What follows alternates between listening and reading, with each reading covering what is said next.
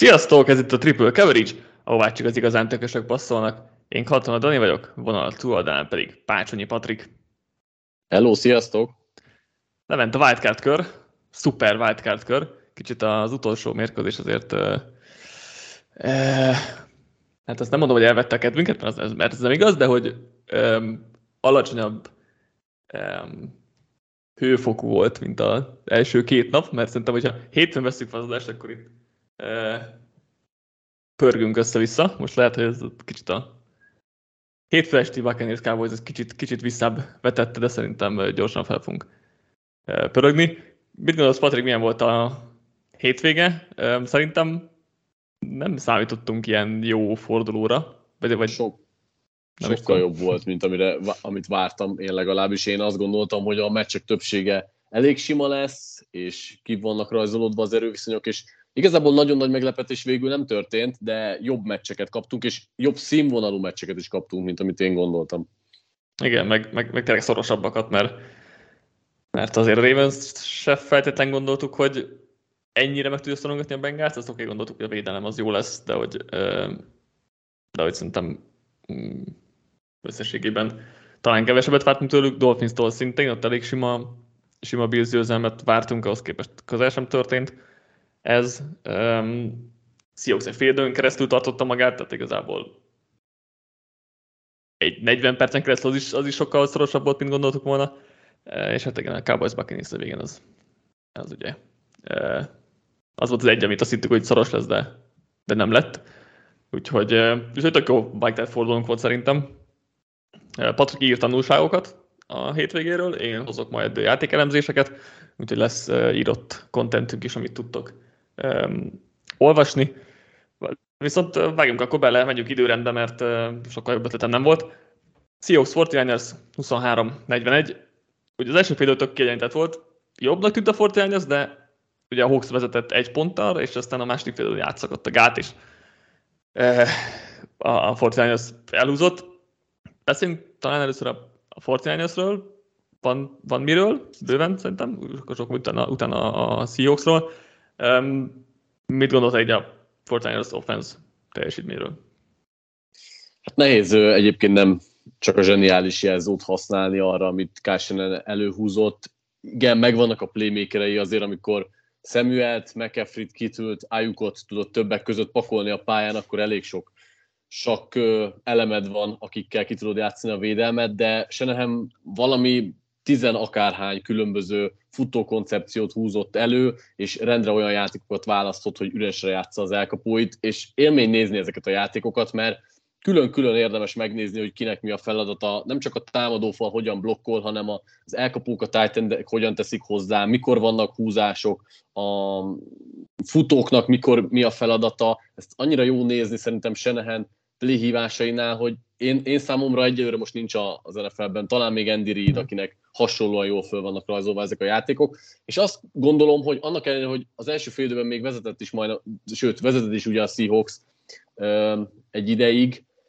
azt gondolom, hogy ez inkább annak volt köszönhető, mert hogy a játékosok belehibáztak. Itt azért az első fél időben nyilván még Pördiről külön fogunk beszélni, hogy neki is voltak hibái, az elkapóknak is voltak hibái, de a játékok már akkor is ott voltak, és nyilván akkor se tudott már ezzel mit kezdeni a Seahawks. Annyi, hogy egy csomó üres játékot valaki a végrehajtás közben elrontott, mivel ez a második fél időben már nem történt meg, és folyamatosan örlődött az amúgy is elég szar Seahawks defense, így kijött a kettő csapat közti különbség, meg hát nyilván egyébként majd a védelemről is beszélünk, azért ott is voltak olyan váltások, ami a második fél időben működött, de offense oldalon szerintem Shanahan ezt a meccset az elejétől a végéig a gázpedálon tartva szépen nyomta végig. Igen, tényleg zseni, amit Shanahan csinál, és tényleg nem lehet. Nehéz a jó jelzőket megtalálni szerintem a játék hívásaival kapcsolatban. Ugye 9 darab így rendes offenzív vagy rendes támadó sorozata volt a Ninersnek, most ilyen félidővégi térdelés, még ilyesmit nem számolva. 8-ból pontot szereztek, ugye 4 TD meg 4 mezőnygól, 505 yardot tettek fel a táblára.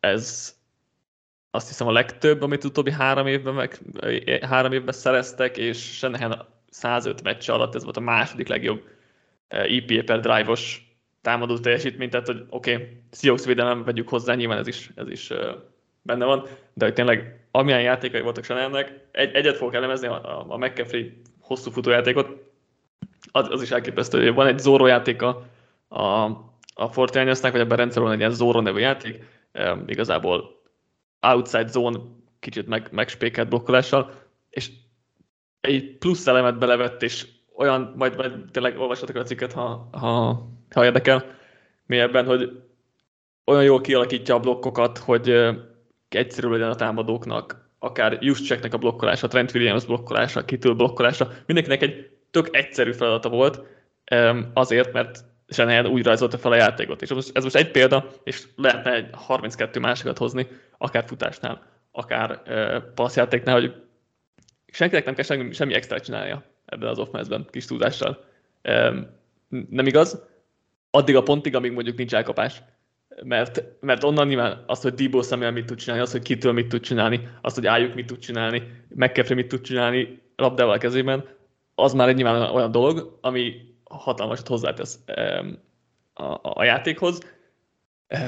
Aztán valami 10,4, vagy nem tudom, 10,8 yardjuk volt elkapás után, elkapásonként, ami ilyen harmadik legtöbb ever. Tehát ilyen elképesztő volt az egész playhívás, offense teljesítmény, tényleg nagyon jó volt nézni. A D-bolt Samuel TD után láttam a statisztikát, hogy 11 darab 18 plusz yardos játék volt a csapatnak, ami ilyen elképesztő egy meccsem. Nem egy teljes meccsem.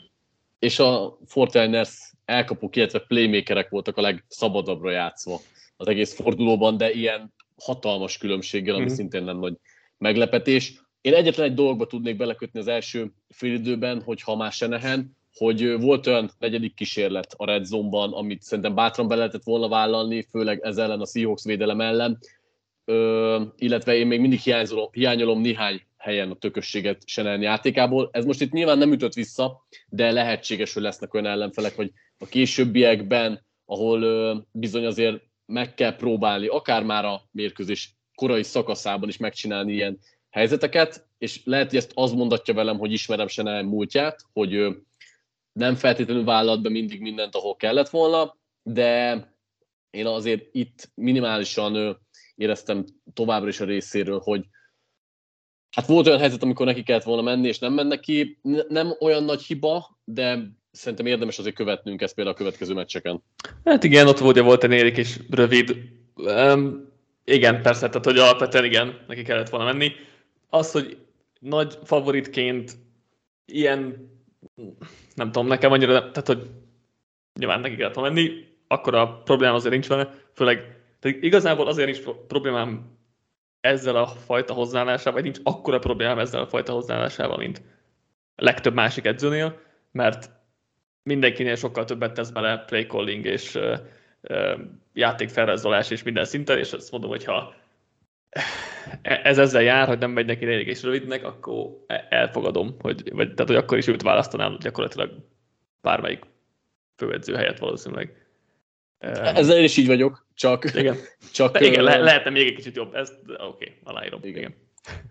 És ez abszolút csak mentalitás igazából. Igen, tehát ez tényleg olyan dolog, ami nem lenne nehéz fejlődni, tehát hogy ez egy olyan dolog. Ja. Ez egyébként érdekes, hogy sok támadó gurunál azért megvan, hogy elég rosszul menedzselik mondjuk az órát, például az Andy Reidnél is ott van, és hogy game managementben nem annyira jók, ellenben tényleg támadó guruként meg parádésak, és akkor nyilván erről lehetne vitatkozni, akkor vegyenek fel maguk mellé valakit, aki erre odafigyel, és persze ez egy fejlődési lehetőség, de ja, összességében még mindig bárki helyett sem jelent választanám valószínűleg főedzőként, még ha értem is a főedzői feladatokban lévő hiányosságait, de szerintem ezt bőven kompenzálja a játékaival. Na, és akkor beszéljünk Brock Pördiről, mert az utóbbi napok komment szekciói ezzel voltak tele nálunk. Bedobom neked a kérdést, mert én válaszolgattam, meg elég sokat foglalkoztam ezzel a témával, hogy mit gondoltál Pördi játékáról, meg hogy összességében itt az egész helyzetről?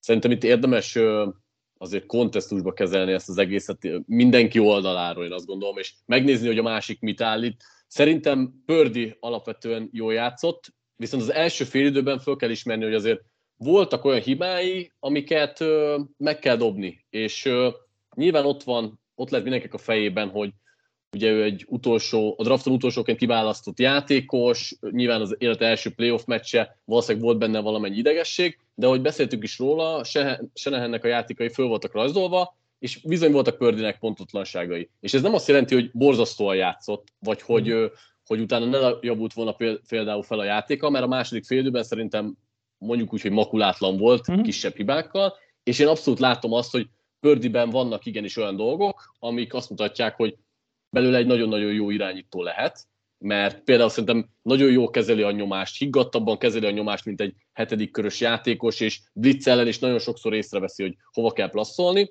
viszont még nincs szerintem azon a szinten, meg még talán keveset is láttunk belőle, hogy olyan konzekvenciákat vonjunk le, hogy ő biztosan egy szupersztár, és hogy most vele mennyivel, de jobb a 49ers offense. Igen, nagyon, amióta beszállt, tényleg nagyon jól mennek, és Pördi megcsinálja az alapvető játékokat, és vannak extra játékai is, de azt is észre kell venni, hogy azért nem egész meccsen extra játékokat hoz, hanem többnyire inkább megcsinálja azt, amit Shanahan elé tesz, és egy-egy ilyen kis extrája van. Ugyanakkor van egy-egy kisebb hibája is, és szerintem itt soha senki szájából nem hangzott el az, hogy Pördi nagyon rosszul játszott volna, hanem meg lett említve, hogy az első fél időben picit érezhető volt rajta az idegesség. Amit aláírok, hogy viszont a másodikban én már nem éreztem rajta egyáltalán, hogy bármi félelem lenne, és akkor viszont arra már el tudom mondani, hogy ez már egy olyan irányító teljesítmény volt, ami akár egy Super Bowl meneteléshez is szükséges lehet.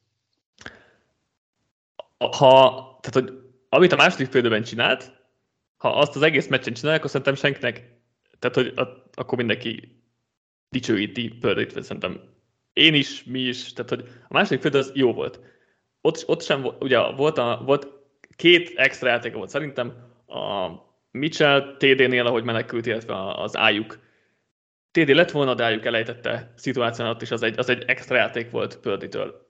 Ezen kívül a második fél időben is megdobta az extrák, vagy megdobta a felrajzolt játékokat a tök üresen álló elkapóknak, és nyilván ezeket meg kell dobni, csak ezért ne istenítsük meg azt, hogy mennyi yardja van, meg mit tudom én, a 74 yardos D-bolt Samuel TD-nél 10 yardot passzolt, és Samuel végigment. A nagy része ennek nem Pördinek köszönhető, tehát hogy csak azt mondom, hogy remek statisztikái vannak, mert ez az offense, ez a legjobb offense jelenleg a ligában. Skill személyzettel, fallal, felrajzolt játékokkal együtt. Viszont a második félben nem hibázott, nem volt rossz játéka igazából, és ezért mondom, hogy második fél az tök jó volt. Elsőben pontatlan volt, nem vett észre elkapókat, volt interception-t, védők kezébe dobott labdája, a fal, vagy a zsebben nem mozgott jól, és nagyon hamar akart menekülni onnan, és feleslegesen pánikolt sokszor. Tehát az első fél az nem volt jó Pörditől is, és ezt értem, hogy első playoff meccs meg minden, és ez teljesen rendben is van, és a kontextusban helyezzük, akkor ez teljesen védhető dolog, csak ne akarjuk isteníteni, nekem ez a problémám, csak itt az egész kialakult szituációval, meg a kommentekkel, meg mindennel, hogy be van állítva, hogy ő a következő Brady, meg Montana, meg Young, meg mit tudom én. Ez azért hatalmas túlzás, mert a meccsen ugye 0,2%-os váraton felüli pontossága volt, tehát gyakorlatilag megdobta a váratót. Az első fél időben egyébként -7% volt, tehát jóval alatta volt a váratónak. Ugye összesen 2 darab passza volt szoros őrizetbe, tehát az is látszik, hogy folyamatosan üres elkapóknak dobált, és ugye mondtam már az elkapás utáni yardokat, hogy a yard mennyiség az nem egyenes arányos az irányító játékkal, és ez nem olyan bonyolult szerintem megérteni. Ettől függetlenül Pördi egy hetedik körös újonc irányítóhoz képest baromi jól játszik. Ha az átlag, tehát hogyha az NFL irányító a mérce, akkor meg átlagosan játszik. Ami tök jó ahhoz képest, ami ő, meg ahonnan ő jött, csak ne akarjuk ennél jelenleg többnek beállítani, mert egyelőre nem több. Én egy dolgot tennék még hozzá, és valószínűleg a Fortnite szurkolók is ebből indulnak ki, és ezért tűnik nekik Pördi játéka, nem tudom, Hall of Famernek, hogy azt aláírom, hogy Jimmy Garoppolohoz képest például hosszú játékoknak sokkal jobban bemer vállalni, igen, és sokkal jobb is ebben, mint Jimmy Garoppolo. És jobban hosszabbítja meg a játékot, jobb, nem tök jól menekülnek a keresebből. Ezt akartam mondani másiknak, hogy a nyomások alkalmával sokkal jobban teljesít, és ez egy tök jó tulajdonság, ez egy olyan plusz a játékában, ami Garoppoloiban abszolút nem volt meg. És én ezeket is egyébként ilyen mini extra játéknak föl tudom hívni, mert ezeket én egyáltalán nem vártam Pörditől, viszont azt gondolnám, hogy azért a top irányítóknál ez inkább egy elvárás, hogy így kezelje a nyomást, és meg tudja hosszabbítani a játékot. Úgyhogy én Pördinek látom a pozitív jeleit, meg azt is látom, hogy mennyivel jobb, mint Garoppolo. Úgyhogy ezt mindenképp akartam, mint pozitív hozadék hozni. Ugyanakkor azt is észre kell venni tényleg, hogy azért Shanahan rendszerében picit, mondjuk úgy, lehet, hogy hülyén hangzik, de nehezebb is villogni, mert hogyha ennyire jók a koncepciók, és ez talán a következő meccsen jobb lesz, mert egy ennél sokkal, de sokkal jobb védelemmel találkoznak, hogy amikor nem lesz ennyi üres helyzet, akkor majd hogyan reagál arra. Igen, és még el is egy tök jó pont egyébként. Amit még akartam, hogy ugye volt olyan érvek is feljöttek, hogy Garoppolóval ez miért nem ment az offense, nem tudom. Egyébként ment, tehát hogy Garoppolóval is ment az offense, Garoppoló is Super Bowlba jutott a Fortnite, és szerintem ennél rosszabb támadósorral, sőt, ennél biztos, hogy rosszabb támadósorral skill személyzetet tekintve, és idén is ment, és vannak ugye a Garoppolo és Pördi egymás mellé állított statisztikák, hogy ó, hát akkor Pördi a megoldás, de hogyha megnézzük, hogy Christian McCaffrey mikor érkezett, és az előtte utána lévő statisztikák, azok ugyanennyire markánsak, mert McCaffrey egy extra dimenziót nyitott ebben a támadósorban, és szerintem ez fontos kiemelni, hogy nem gondoltuk, tehát hogy gondoltuk, hogy jó fun lesz, meg jó lesz, hogy majd Shannon felez orra játékokat, de hogy nem éri meg ennyit adni. Nem tudom, tehát hogy akkora pozitív... Én akkor is azt mondtam, hogyha visszahallgatod azt a podcastet, hogy de ez egy olyan plusz fog adni, amivel mindenkit annyira lehet győzni. Én is visszahallgatnám magam, de én úgy emlékszem, hogy pont azt mondtam, hogy ez annyi pluszt ad, hogy nálam ez a csere elérheti azt a szintet, hogy megérjen. Igen, én nem gondoltam, hogy ekkora pluszt fog tudni adni. Tehát azt gondoltam, hogy az nyilvánvaló volt, hogy egy nagy plusz lesz. De szerintem hogy akkora plusztól van szó, amit szerintem én biztos nem számítottam erre, de szerintem azért kevesen is gondolták. Mert jó, tök fán dolgokat lehet meg tényleg csinálni, meg csinálnak is, de tényleg óriási pluszt, amit hozzáadott itt a játékhoz. Ekkorára nem számítottam, őszintén ezek. Egyetlen egy dolog, és szerintem léphetünk tovább, mert még rengeteg mindenről tudunk beszélni, hogy, és én ezzel, amikor most itt beszéltünk Pördiről, én nem azt mondom, hogy nem is tudom elképzelni, hogy belőle nem egy top irányító lesz majd, csak arról mert abszolút ott vannak azok a jelek is, csak azt mondjuk, hogy ennyi alapján feltétlenül még nem derült ki. Igen. Mit számítunk top irányítónak, most ebbe is belemetnénk, de igen, talán most már túlragoztuk, már azt nem gondolom, hogy bármikor képes lenne Mahomes, Ellen, Herbert, Burrow szinten játszani, mert ezt azért nem is ez, hanem mondjuk a mögöttük lévő igen, szint. A következő polcra azt mondom, hogy igen, tehát ahol a Prescott, nem tudom, ez a szint, oda azt mondom, hogy ide elérhet, most nyilván nem 5 meccs alapján fogjuk ezt megmondani, meg ennél nyilván sokkal több kell, meg tényleg az, hogy mennyire segíti az offense, az nehezen leírható, szerintem, de igen. Seahawks. Beszéljünk róluk is. Első fél időben offense oldalon tök jók voltak. Geno Smithnek a váratlan fölüli pontossága plusz 23% volt.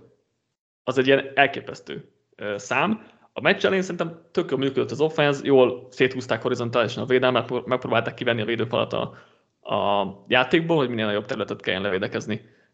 Hátul viszont ez azzal járt, hogy rövid játékok mentek főleg, ez meg nem volt túl fenntartható, és ez be is esett a második félidőre, amellett, hogy egyébként ugye a Niners defense is változtatott, meg jobban ment utána.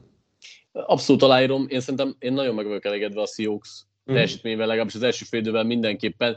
Smith is nagyon jól kezelte a nyomást, szépen hosszabbította meg ő is, ha kellett, és ő tudta, hogy melyik párharcait kell választani, és Diki Metcalf teljességgel megette Charles Wardot, ami igen, az első összecsapás fényében meglepő, mert akkor Ward nagyon jól felvette vele a kesztyűt, ellenben azért a két játékos között mindenképp Metcalf felé hajlik a tehetségbeli különbség, úgyhogy ilyen szempontból talán kevésbé meglepő. Minden esetre Ward itt egyáltalán nem volt most Metcalfnek az ellenfele, tehát 10 elkapás, 136 yard, 2 TD azért jelzi is, hogy uralta ezt a párharcot, és abszolút Smith tudta is, hogy mikor, hogyan használja az elkapóját, úgyhogy nagyon szépen nézték ki ezt. Most nyilván nem volt könnyű helyzetben volt, hogy legtöbbször egy az egybe kellett egyébként kell felmenni, amit valószínűleg a Fortiners azért hagyott a meccs elején, mert az előző meccsen megoldotta, igen, de ugyanakkor azért fölismerték, hogy ez meg nem lesz tartható végig. Igen, és Ward egyébként az egész szezonban az egyik legjobb cover corner volt, tehát hogy barami jó játszott az egész szezonban, és tényleg Metcalfet is levette. Hát most Metcalf azért visszavágott, és tényleg úgy tűnt az előző meccseken, és azért én nem vártam egy jó meccset Metcalftől, mert úgy tűnt, hogy Metcalf-fel, hogyha valaki fel akarja venni fizikálisan a versenyt, meglepő módon nem tetszik neki, pedig ugye elég fizikális játékos, de eddig ez nem annyira íz lett neki. Na hát most azért megemberelte magát eléggé, mert ez tényleg ez egy domináns teljesítmény volt tőle. Hát a védelem az igen, felmondta a szolgálatot azért, főleg a második fél időben. Nem nézett ki volt. Igazából nem tudnék senkit pozitívan kiemelni. Tehát, nem, hogy nagyon nehéz. Gondolkozom, hogy ki volt az, akitől jobb teljesítmény. Hát a borzasztókat azt föl tudom sorolni. Tehát Cody Barton a linebacker sorban nagyon-nagyon gyengén játszott, folyamatosan lemaradt. Nem csak a futásoknál, de coverage-ben is. Woolennek is szerintem most ez egy kifejezetten gyenge meccse volt. Hát igen, a jobbak között már talán nem tudok sorolni senkit. Igen, nehéz. Belső védőfalán volt olyan rossz, mert inkább kifelé futott a Fortniners, hát tényleg valami pozitívat akarunk mondani, akkor itt az Elwood Shelby Harris duo szerintem nem volt rossz, de igen, tehát hogy nyilván ez kevés. A Seahawksról fogunk beszélni bővebben, mert tervezünk a hét második felére, csütörtök estére, avagy péntek reggelre egy adást még, ahol a most kieső csapatoknak a jövőjéről fogunk kicsit beszélgetni, úgyhogy itt most nem megyünk bele ilyen dolgokba, hogy mi lesz Ginoval, hogyan érdemes tovább menni, úgyhogy erről majd beszélünk kicsit bővebben a hét második felében. Én nem tudom, Patrik, van-e még hozzáfűzni volt ehhez a meccshez, avagy mehetünk tovább? Nem léphetünk. Oké, akkor Chargers, Jaguars 30-31. Trevor Lawrence nem veszít szombatonként. 37 győzelem, 0 vereség, és hát jövő héten Chiefs-el játszanak, úgyhogy a tesztelé lesz állítva ez a mutató. Hát figyelj, a 27-0-ról visszajönni nem biztos, hogy könnyebb, mint a Chiefs-el játszani, úgyhogy föl volt adva most is a lecke. Abszolút. Sőt, nem is az, hogy 27-0, hanem 4 interception után egyáltalán meccsbe lenni, és nem teljesen összezuhanni, az is egy olyan teljesítmény, ami nem várható. Hát, szerintem beszéljünk most fél időnként erről, mert szerintem két borzasztóan más fél időt láttunk, tehát azért gondoltam, hogy lehet bontsuk inkább fél időkre, mint sem csapatokra. Ugye a Jaguarsnál tényleg első pass interception, utána még 3 gyorsan, tehát az első 7 drive az 4 interception és 3 free and out volt. És még volt egy turnover, ugye, amikor a puntnál a fejét találtak el a special teamernek, tehát hogy 25 perc alatt 27-0 volt, és 98,5%-os győzelmi esély volt a Ninersnek, és hát 27 pontos előnyből, vagy a Chargersnek, bocsánat, 27 pontos előnyből, és plusz 5-ös turnover mutatóval kikapni meg, hát gyakorlatilag lehetetlen, de hát nem a Chargersnek, mert lehetséges. Igen, szerintem az első félidő kapcsán inkább az egész meccs kapcsán inkább a Chargers védelemről érdemesebb beszélni, mert ugye Herberték folyamatosan rövid pályákat kaptak, de nyilván majd róluk is beszélünk. Szóval a védelem kapcsán egyébként Stélyék egy nagyon jó gameplannel jöttek a Jaguars ellen, mert tudták, hogy a pálya közepét szereti támadni a Jaguars, tudták, hogy hogyan zavarják össze Lawrence-t. Ugye a korai dánokon nagyon sok emberezés volt, majd ugye a harmadik kísérleteknél, amikor Lawrence már azt hitte, hogy akkor ez lesz tovább, akkor visszaálltak coverage-be zónázni, maguk előtt tartották, igyekeztek végig maguk előtt tartani az elkapókat, és főleg a középső zónákat töltötték föl. Ugye ennek is volt köszönhető az interceptionok többsége, hogy folyamatosan tudták pásztázni Lawrence-nek a passzsávait a Chargers védők, és itt egy része Lawrence hibája volt, egy része azért szerencsétlenül pattanó labda, vagy mondjuk úgy, hogy a nagyon agresszív Chargers védőknek a kredite volt. Ugye az első az ugye kétszer pattant fel a vonalnál, tehát az, igen. Igen, de már ott eleve a passzba beleütöttek, tehát már ugye úgy gondoltam, tehát hogy igen, tehát jó védekezés. Igen, tehát ott ugye először Joseph Day ütött bele, utána Boza, és onnan lett interception, tehát az nyilván egyáltalán nem Lawrence-é. Másodiknál azt szerintem, hát egyrészt defensive pass interference volt, másrészt az elkapó sem volt elég agresszív, tehát az sem feltétlenül nem Lawrence számjára. Harmadik az egyértelmű Lawrence-é volt, mert azt pont elemezni fogom, ott a Chargers tökéletesen becsapdázta, és azt hitte, hogy emberezés van, és hát nem emberezés volt, úgyhogy az nagyon csúnya interception, a negyedik meg egy ilyen előfordul interception, tehát az... Amit még ugye szerintem érdemes ezek kapcsán mondani, hogy nem véletlen, hogy Samuel szedett le 3-at is, és nyilván a szerencsés közre játszott, de hogy ő az egyik legjobb az ilyen passávot számoljuk ki, és ugorjunk bele játékoknál, és ugye pont erre épített félig meddig a Chargers defense, meg hát az elején sokkal több nyomást is tudtak Lawrence-re helyezni, úgyhogy ez egy olyan gameplan volt Stélytől, ami működött, a gond az, hogy nem tudott váltani utána. Igen, tényleg nagyon működött ez, és ugye Lawrence-nek az idei szezonban amúgy is azzal volt a legnagyobb problémája, hogy ha elrejtették, tehát hogy változott a snap után a védelem, akkor nem teljesített valami jól. Chargers ezt nagyon sokat használta, és nagyon jól működött, úgyhogy tényleg ez nagyon jó gameplan volt Stélytől. Lawrence az első fél időben, és ebben benne van az utolsó TD drive, 10/24, 77 yard, 1 TD, 4 interception, 24,5-ös rating. Tehát azért ez tényleg egy katasztrófa meccs volt, még hogyha, vagy fél idő volt, tényleg még hogyha nem is írható minden Lawrence számára, de így egész offense szinten, vagy egész matchup szinten így dominálva volt a Jaguars, és nem omlottak össze, ami szerintem nagyon durva, hogy tényleg Lawrence 4 interception után is full nyugodt volt, meg ott odavonás, ugye elismerte a hibájátok, kenyén volt, megyünk tovább, csináljuk, dolgozzunk.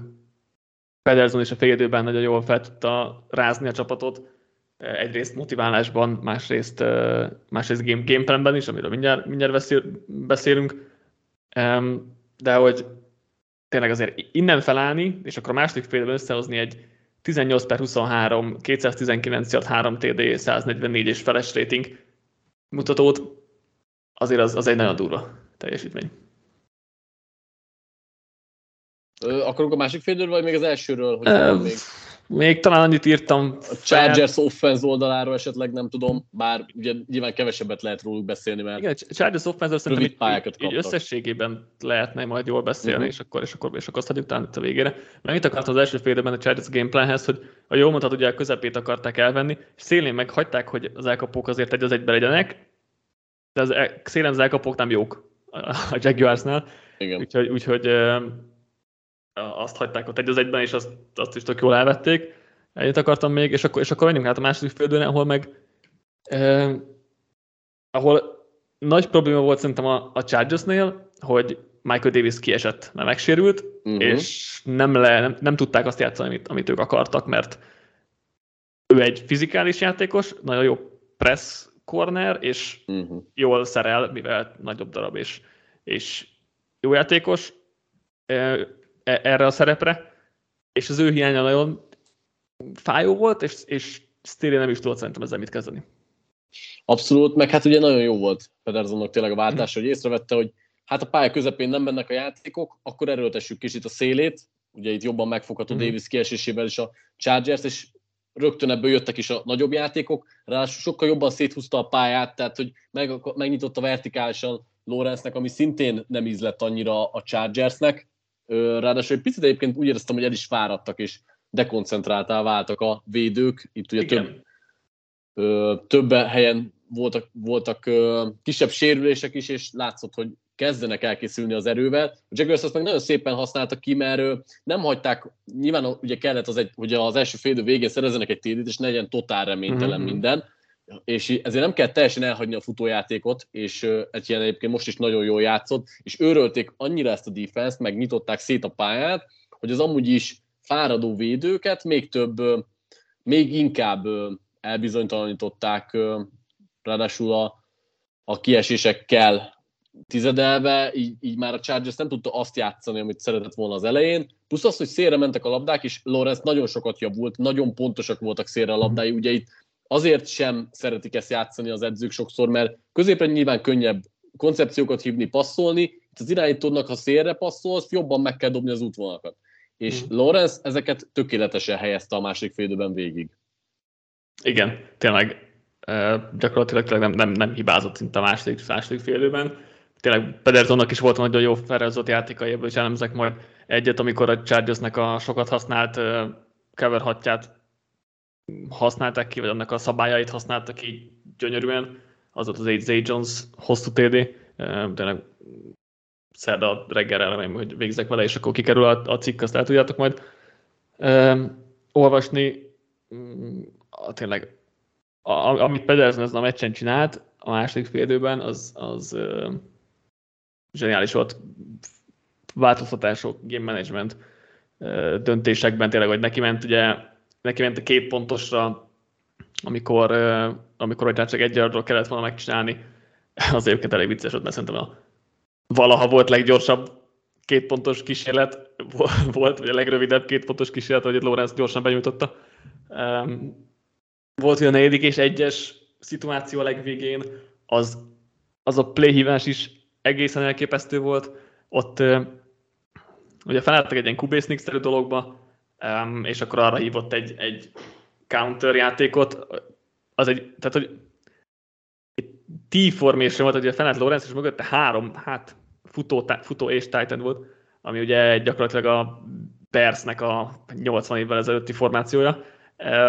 És akkor erre hívott be egy gyönyörű játékot, ahol azt hiszem Ben Szólak elemeztek nagyon jól, hogy 2 csapat előző meccsén, vagy az első meccsén a 3. héten, ott is volt az utolsó, volt egy amivel elütött a meccset, és ott egy James Robinson hosszú futás volt, ott is talán az is 4. és 1-re volt, és a szélre futott, és Asante Samuel PC-zte ki, hogy ő nem szeret szerelni. És James Robinson ellen ez ugye probléma volt, és ez akkor is bejött, most ugye nem volt James Robinson, hanem Etienne volt, de hogy most is Asante Samuel PC-zték, hogy a közül oldalára megy majd a futás, Etienne egy-egybe volt Samuel-el, és hát nem is kellett szerelnie, mert Etienne simán lefutotta a szélre. Úgyhogy tényleg gyönyörű volt ez a játék is, és az egész game management, meg az egész támadó változtatások nagyon-nagyon szép volt. Ez a kipécészte szó jó, mert én is ezt írtam föl magamnak, hogy Pedersen azokat a párharcokat néz, vagy kinézett mindenhol egy-egy párharcot, ahol ki tudott pécézni egy-egy védőt, hogy kire mit játszik, mert én például azt írtam föl magamnak, hogy a másik fél időben abszolút Bryce Callahanre kezdett el játszani, és ugye itt Kirknek meg Zay Jonesnak a gyorsaságát kihasználva rajzolt fel olyan játékokat, hogy slotból Callahan már nem olyan gyors sok sérülése után, és egy csomószor olyan játék volt fölrajzolva, hogy a tömegben megakadjon Callahan, nem tud fölgyorsítani utána, és rengeteg first down-t innen csináltak meg.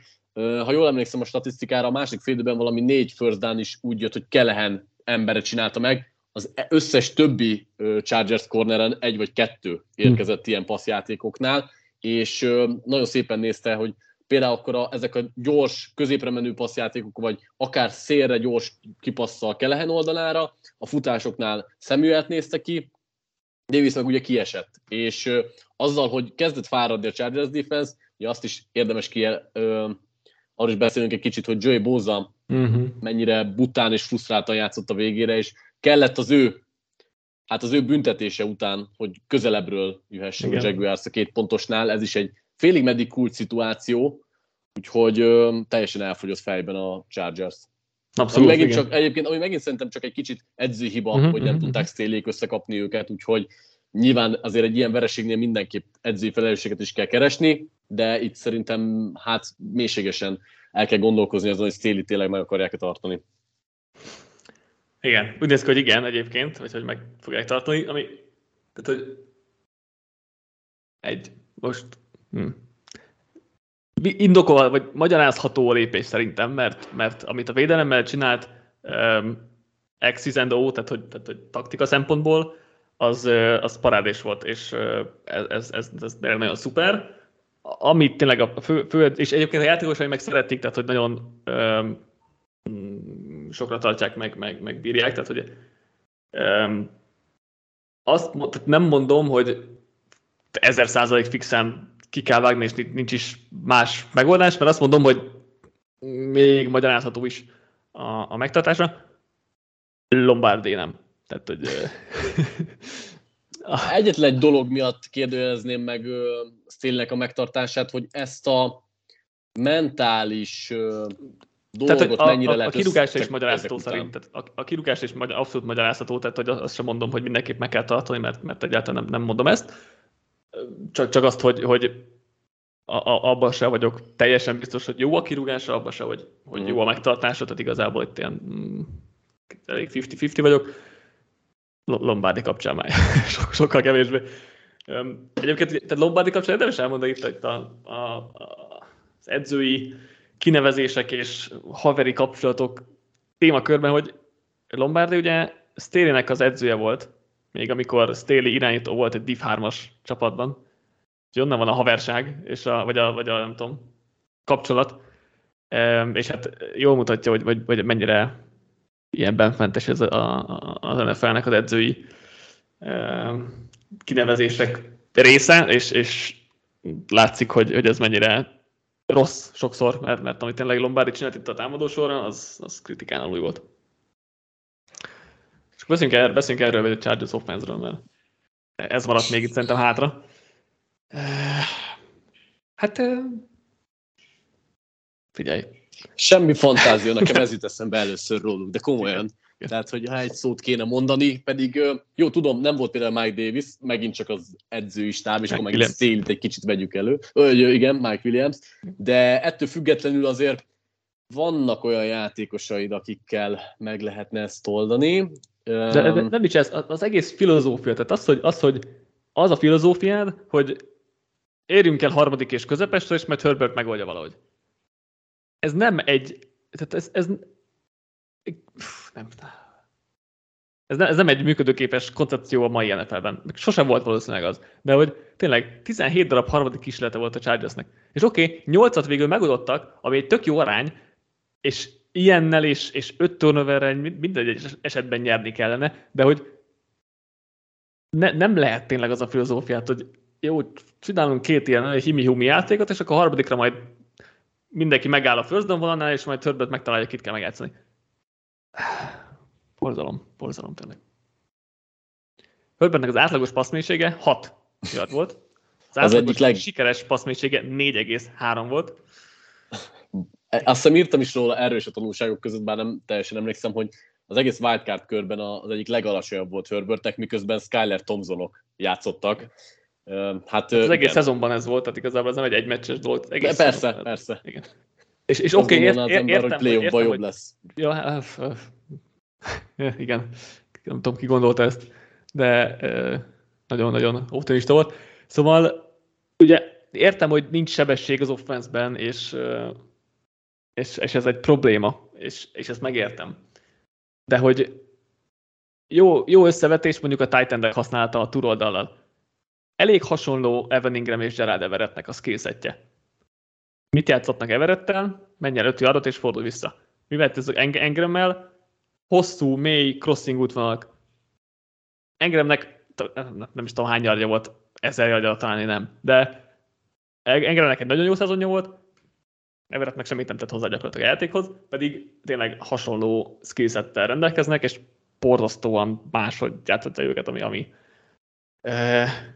Pedersen esetében szuperül csinálja, Lombardi esetében borzasztóan, de tényleg minden koncepció arra jön vissza, hogy 5 yard és visszafordulsz.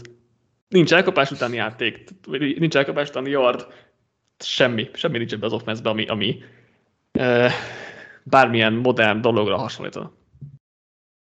Igen, megjegyzem, hogy ráadásul úgy, hogy voltak olyan párharcok, amiket egyébként a Chargers is végtelenig nyomathatott volna, például a két linebacker, Olukon és Lloyd 12 targetből 12 elkapást engedett, és lehetett volna ezt növelni. Hát azért meg kell jegyezni, ezek nagyon rövid játékok voltak, mert ugye nagyon sok rövid short pozíciója volt itt a Chargersnek a meccsen, de a második fél időben és jaj, igen, ezt nem mondtam, hogy ebből a 12 targetből 10 az első félidőben volt.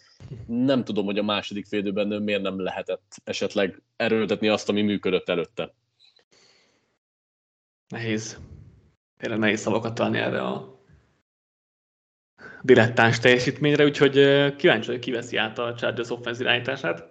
Nyilván kellenek személyi változások is, és gyors elkapó, mert az mindenképp kelleni fog ebbe a támadósorba. De hogy tényleg ez nem mehet tovább, ez az offense, mert ez tényleg nehéz már szavakat találni, hogy mennyire rossz, és mennyire elrontja itt Justin Herbertnek az újonc szerzéses éveit, és oké, Herbertnek is volt egy nagy hibája a meccs, ami 4 pontba került, mikor nem találta meg Keenelent vagy túldobta Keenelent a TD-re, és ez tényleg egy nagy hiba volt. Csak annyit csinál ő ebben az offenszben, amit így nehezen megemészthető szerintem a play hívásokkal kapcsolatban, hogy nehéz ennél kevésbé kihasználni valakinek a tehetségét.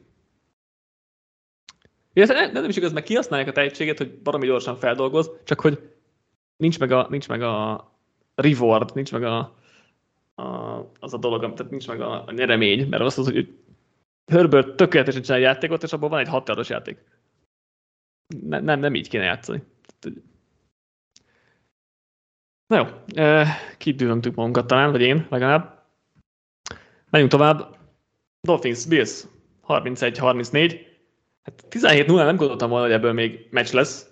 Akkor a Bills tényleg olyan magas fokozatban volt, hogy Ellen hihetetlen hosszú passz, utána Knoxnak minimális területre bedobott labda, Dolphins interception-t is dobott, 172-19 volt a yard line az első nél után, úgyhogy egy kicsit így fél szemmel követtem el itt csak a meccset, egy negyed órán keresztül, mert viszont gyorsan megfordult a találkozó, volt két interception, egy jó punt visszahordás, meg aztán egy védő TD már kicsit később, és akkor a Dolphins átvette a vezetést, és izgalmas lett a vége, mert a Bills meg nehezen tudott mit kezdeni ezzel a szituációval. Igen, itt szerintem érdemes talán több részletbe vizsgálni. 17-0-ig mondjuk a meccset, ameddig Ellen is nagyon jól játszott, nagyon éles volt, és a Miami megpróbálta lepni. Ugye a meglepetésre talán az alapszakaszban blitz ellen Josh Allen nagyon rosszul teljesített, és a Miami tudta ezt, ezért orvaszájba blitzelte. Tehát valami 60-70% között volt az első fél időben a blitzek aránya. Viszont Ellen neked egyáltalán nem okozott gondot, sőt, nagyon-nagyon jól játszott. Igazából az elkapók dropjainak köszönhette a Miami, hogy ez nem 21-0 vagy 24-0 lett, hanem csak 17, mert azért volt Knoxnak is az elejtett, az egy TD lett volna, igen, amit elejtett, illetve talán Davisnek volt még egy csúnya dropja az elején. Eddig nagyon jó volt ellen, majd jött ugye a szokásos, nem is érthetetlen interception, amit volt. Nem volt érthetetlen, mert megállt John Brown az útvonal. Szerintem azt nem kellett volna oda erőltetnie feltétlenül. Ja, erről már beszélünk, mert egyébként, tehát, hogy ez az egész meccsen jellemző volt rá, hogy nem kellett volna feldobni a minden egyes labdát 60 yardra. Igen, ez így van. Ez szerintem egyébként onnan vált igazán rosszá, tehát az elején még nem volt ez, hanem attól az interception-től kezdve kezdett Ellennek is szétesni a játéka. Vagy... Tök logikus dolog, hogyha egyszer megdobtam a 60 yardosat és interception-et, akkor utána még 52-szer megpróbálom a 60 yardosat. Nem tudom, de egyébként nagyon nehéz hova tenni Ellennek a játékát. Tehát, hogy értem, hogy meg tudja dobni ezeket, meg jönnek is nagy játékok, de ugyanakkor nagyon rossz játékok is születnek belőle, és ezek így sokszor kiegyenlítik egymást. Talán még fölényben vannak a pozitív dolgok, és ez miatt van víz mellett az egész Bills, de hogy alapvetően azért Ellen is képes belerontani. Most... Hát hogy most belefért, tehát hogy oké. Igen. Skyler Thompson ellen belefért. Hát egyébként azért volt olyan része egyébként a meccsnek, ahol azt gondoltam, hogy lehet, hogy ez se igen. De szóval még csak gyorsan annyit, hogy utána váltottam már, amikor látták, hogy nem jön a blitz, akkor kicsit visszaálltak, mutatták a blitzet továbbra is, viszont visszamentek coverage-be. Ez részben egyébként megzavarta a Bills-t, akik nagyon későn ismerték föl, talán futni kéne, mert nincs annyira túltöltve a box sem, hanem nagyon sokan vannak hátul coverage-be. Az elején azért ezt nehezen lehetett, mert a linebackerek fölhúzottak, nézték a blitzet, azért ez ellen futni is nehezebb, viszont ezen, amikor változott a Miami, akkor a Bills nem reagált erre rögtön. Az egyetlen reakció az Ellentől érkezett, hogy elkezdte a Hero Bolt játszani, hogy jöttek a 40-50 yardos passzok, hol jól, hol kevésbé jól, de ez nem igazán egy koncepcionális játék, és azt is megjegyzem, hogy a Billsnek a támadó falát azért a Miaminek a védőfala kontrollálta, amelyre csak tudta. Igen. Meg az egész meccs kapcsán az a tékövéjem, hogy a Bills offense játékok egyébként fel vannak rajzolva. Ellen meg nem a rendszerbe játszik. Tehát, hogy tényleg Ellen olyan hero bolt játszott ezen a meccsen, ami hihetetlen. Tehát 16 yardos volt az átlagos passzmélysége. Ez egy lehetetlen statisztika. Tehát, sőt, aztán vagy mikor vezetett a negyedik negyedben, akkor 24, vagy mennyi volt a... Na, erről sírtam, amikor ez 25,75, azt hiszem, amikor hátrányban voltak a negyedik negyedben. Ez nincsen. Értelmezhetetlen. És akkor Ken Dorsey felhoz egy mesh játékot, ami arra van kitalálva, hogy dobj egy 4 yardos paszt, és utána elkapás után megoldja az elkapót. Erre Ellen feldobja az 50 yardos bombát Davisnek a bal oldalra, ami nincs is benne a játékban, tehát nincs is benne az olvasásban, tehát az arra van, hogy elterje a védelmet. És nem értem, hogy nem értem Ellen mit csinál. És tehát ez nem egy irányítósdi volt, ez egy flag focis utcai játék volt. Tehát, hogy amit Ellen csinált ezen a meccsen, és Ellen valami tehetséges, és megdobja ezeket a labdákat, mert a labdái fele jó volt, a 60-as labdái fele. És ez tök jó, hogy ezeket meg tudja csinálni, csak amikor ott van a 15 yardos crossing útvonal a Dixnek, vagy ott van a checkdown első és 10-re, egy 5 yardos checkdown, Singletary körül 10 alon belül nem volt senki. Miért dobja fel 60 yardra, egy az egybe, ahol ott vannak az elkapó mellett. Ez irányító szempontból, ez egy nagyon rossz meccs volt Ellentől, ha a klasszikus irányító attribútumokat akarjuk nézni, és ezt egyébként meg tök jól kompenzálja a Dixnek feldobott 60 yardos labdájával, vagy a Gabe Davisnek dobott corner útvonallal a sarokba, amik meg elképesztő játékok voltak, és ezekre senki más nem képes kis túlzásra a ligában. De ez egy nagyon frusztráló meccs volt Ellentől. Két dolgot írtam még föl Ellen kapcsán, hogy az egyik, hogy nyomásra rosszul reagált. Blitzre az elején nagyon jól reagált, aztán arra már, később már arra is, mert Miami azt csinálta azért, hogy a másik félidőben is blitzelt, viszont sokkal kiszámíthatatlanabbul blitzelt, tehát olyankor küldött extra embert, amikor nem számított rá Ellen, és ha nyomásra került Ellen, akkor most nem játszott jól. Szerintem ennél sokkal higgadtabban szokta kezelni a játékokat, szerintem több labda eladást ígérő átadása is jött ekkor, illetve ami szerintem még hiba a Billsnél, hogy oké, fel vannak rajzolva a játékok, de hogy Ellen nem hajlandó olvasni ezeket feltétlenül. Igen. Például play actionöknél kevés play action-t játszik a Bills, ezt aláírom, de amikor ott vannak, akkor rendszeresen nem azt csinálja, amit kellene. És nagyon kíváncsi leszek, hogy például a Bengals ellen, ahol szerintem egy jobb védelem jön szembe, ott mennyire fog majd ez beleférni. Igen. És ugye Ken Dorsey sok kritikát kap szerintem az utóbbi időben, ugye Bills támadó koordinátora.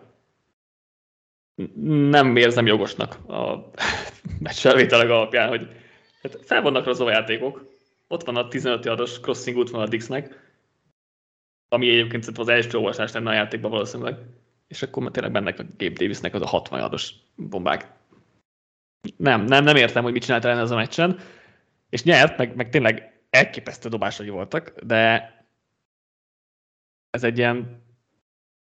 Igazából adta a lovat a Dolphins védelme alá. Ugye a Dolphins védelme káosszá akart tenni a meccset, sok blitz hasonlók, hiszen leginkább így nyerhet egy jóval inkább underdog, vagy egy nagy underdog.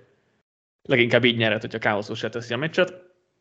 Ellen meg adta alájuk a lovat, mert tényleg ennél káoszosabban nem lehet játszani szerintem. És feltettek így is 34 pontot, csak hát ugye egy 4 órás meccs volt, ami hihetetlen, 43 incomplete passz volt a meccsen. Tényleg már másnap kellett volna elkezdeni a következő gyakorlatilag. De hogyha EPA-t vagy bármi ilyesmit nézzük, akkor az egy negatív mérkőzés volt a Bills offense-től, annak ellenére feltétlenül 34 pontot itt is a statisztikák tudnak így csalni. Most a Dolphins offense-ről, tehát a túloldalról, ugye az elején volt 4 drive-juk, ahol 38, 18, 8 és 18 yardot haladtak, és úgy tettek fel pontokat a táblára, plusz volt a védőtéré, tehát hogy azért nem mondom, hogy egy fenntartható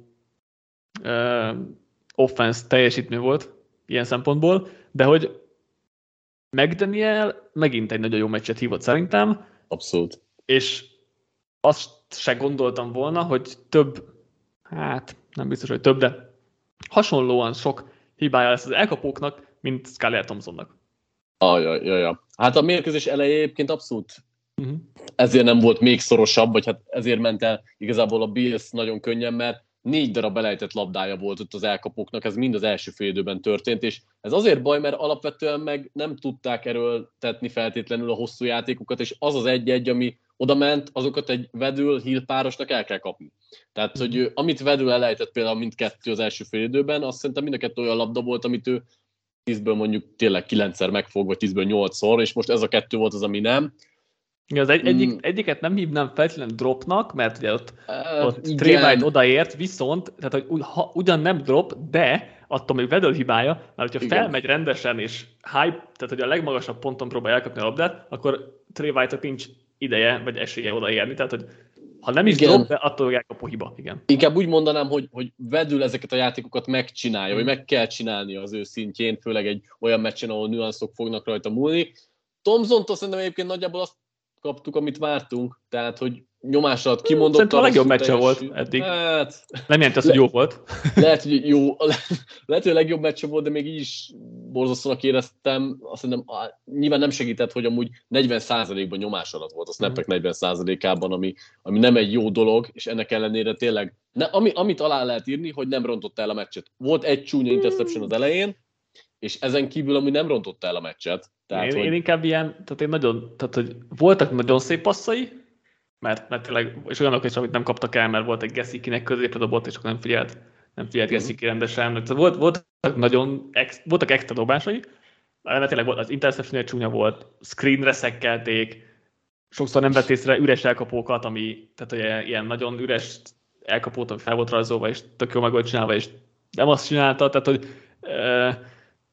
ez egy ilyen volatilis meccs volt szerintem Thompsontól, és nem vártam, hogy jóval több nagy játékot csináltam, mint mondjuk gondoltam volna. Igazából ez a pozitívum vele kapcsolatban. De igen, igazából szerintem, hogyha hozzá viszonyítjuk a teljesítményt, tehát az ő, amit vártunk tőle, ahhoz képest tényleg nem volt borzasztó, sajnos nincs több a játékában, ahhoz képest igen, szerintem. Én azt vártam, hogy jobban elrontja, tehát az első interception után azt hiszem, hogy jön még 2 ilyen. Ja, én persze, tehát itt is az, hogy itt kevesebbet vártunk tőle egyértelműen, nem volt attól még jó, de hogy persze több volt, mint vártam, és az már nem olyan rossz végül is. Vagy hát nem gondoltam, hogy képes ilyenekre, mert azért volt tényleg pár nagyon szép dobása. A meccs végét szerintem érdemes még kiemelni, ugye, hogy többször is delay of game-et kellett benyelni, vagy előtte időkérések mentek el erre, hogy nem tudtak időben felállni. A végén 4. és 1-re is volt egy delay of game, ott már nem volt időkérésük. Ugye itt ez alapvetően McDaniel hiba, és természetesen az ő számlájára írható. A 4. és 1-nél mondjuk pont azt mondták a fülére, hogy megvan a first down, és bemondott már ugye egy játékot, hogy ami tehát ugye első és 10-re lett volna, akkor mondták, hogy mégsem, hanem 4. és 1 van, akkor új játékot kell hívni, új embereket kell feltenni a pályára. Értem a folyamatot. Ezt még nem mondtuk egyébként Thompson kapcsán, hogy ebbe voltak még hibák, hogy rendszeresen nagyon lassan álltak föl, ugye ez nyilván azért, mert Thompson sokkal lassabban olvasta a játékot, vagy hívja be a játékot egyáltalán. Igen. Bonyolultak azért ezek a játékhívások, tehát hogy ezek nagyon sok szóból állnak, nem az, hogy oké, for verticals, hanem azért ez egy jóval bonyolultabb nyelvezetet is igényel, meg mindent, tehát hogy szerintem várható volt, hogy lassabbak lesznek a prehívások, most nyilván az, hogy ennyire sok hiba volt ebből, azért ez túlzás, vagy ez nem kellett volna, és ez főedzői hiba is, és újonc főedzői hiba, és és egyértelmű, hogy McDanielnek ebből tanulnia kell majd a jövőre. Azt mondom, hogy ilyen szituációban, meg harmadik számú irányítóval benne volt egy-két ilyen hiba szerintem a meccsben. Igen. Ha nincs több hozzáfűzni való, akkor Giants-Vikings 31-24. Ugye a Vikings 11 győzelem után elszemette az első egy labda birtoklásos vereségét. Ezt kezdjük után a legvégén, és aztán megyünk az egész meccsre. Szóval Kirk Cousins tök jó volt az egész meccsen, de Kirk Cousins mindig Kirk Cousins marad. És ha meg kell csinálni egy játékot, akkor inkább a check down-t választja, mert az biztos, hogy sikerül. Nem tudom, olvastad a tanulságos cikket, majd még nem olvastam. Nyilván nem sokára olvasod. Én úgy fogalmaztam meg a végén, hogy nem volt szörnyű Kirk Cousins, de nem tudott több lenni, mint Kirk Cousins. Tehát nem gondolkodtunk akkor, igen. Mert alapvetően szerintem nem játszott tényleg rosszul. Szerintem jól játszott Cousins a meccsen, tehát hogy azt hiszem, hogy jól játszott. Mondjuk azt, hogy jól játszott, viszont azt is hozzátenném, hogy hatalmas extrákat nem tett bele, és amikor nagyon kellett, akkor jött az a szokásos brain fart Kirk Cousins dolog, tehát nem is adta meg az esélyt, hogy meglegyen abból a first down, de hozzáteszem, hogy egyébként már az előtte lévő játékoknál is már meg lehetett volna csinálni azt, hogy ne kényszerüljenek erre. Igen, mondjuk ott volt egy drop is, előtte pont, de igen, már több függetlenül. Igen, 4.8-szor, ráadásul tényleg ott volt középen Osborne befelé vágó útvonallal, full üresen lett volna, majd ezt is pont kielemzem majd a hét játékaiban.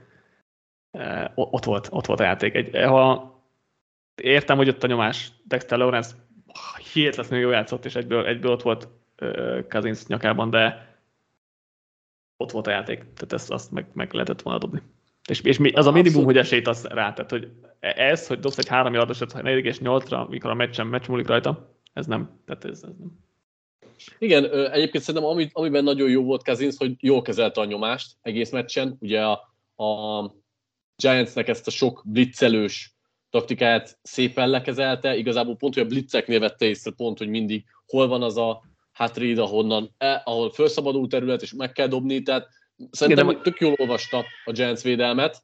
Igen, és viszont bocs, csak azt akartam mondani, hogy alig volt blitz a meccsen, 6 darab blitz volt Martindale-től. Szerintem több volt. Legalacsonyabb blitz százaléka volt idén, most nem tudom, már True Medián, vagy hol vagy True Mediás adat, azt hiszem, de hogy azt hiszem 6 blitz volt az egész meccsen. Én mindegy, igazából tényleg nem volt olyan nagyon sok.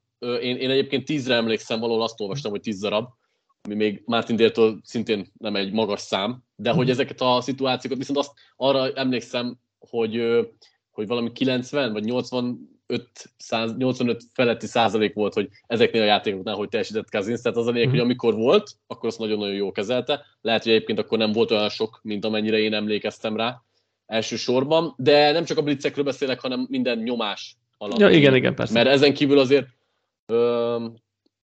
nagyon sokszor átjutottak a falon. Tehát, hogy azért én úgy emlékszem, hogy itt is valami olyasmit olvastam, hogy közel 40%-ban nyomás alatt volt Cousins, és ezeket is szépen megoldotta. Úgyhogy a lényeg az, hogy szerintem nagyon jól menedzselte ezt a mérkőzés Cousins, úgyhogy azért nem volt könnyű dolga, mert tényleg sokszor odaértek a nyakára.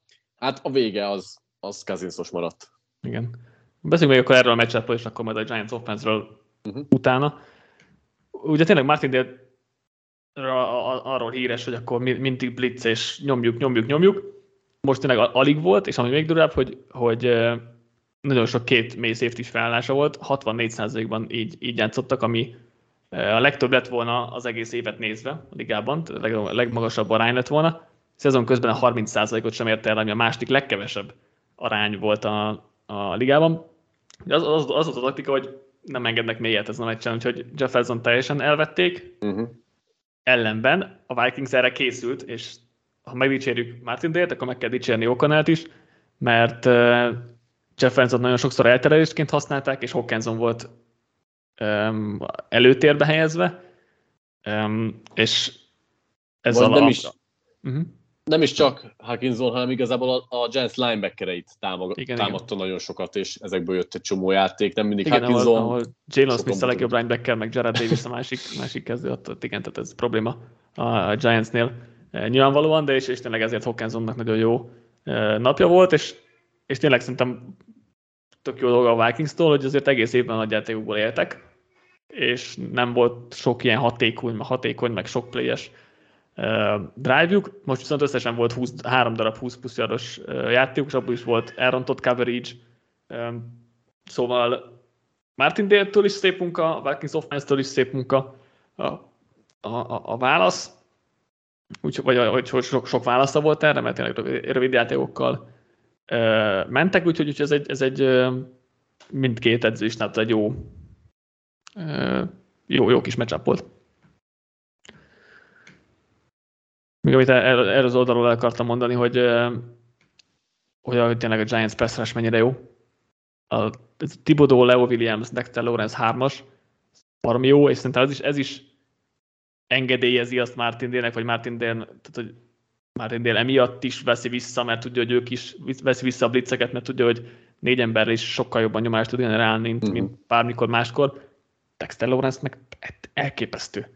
Tehát, hogy ezen a meccsen 8 nyomása volt, abból 5 volt nose tackle pozícióból, tehát ugye zero technikáról. Ugye a nose tackle-öknél, most csak az alapszakaszt nézzük, 29 nyomása volt zero technikából.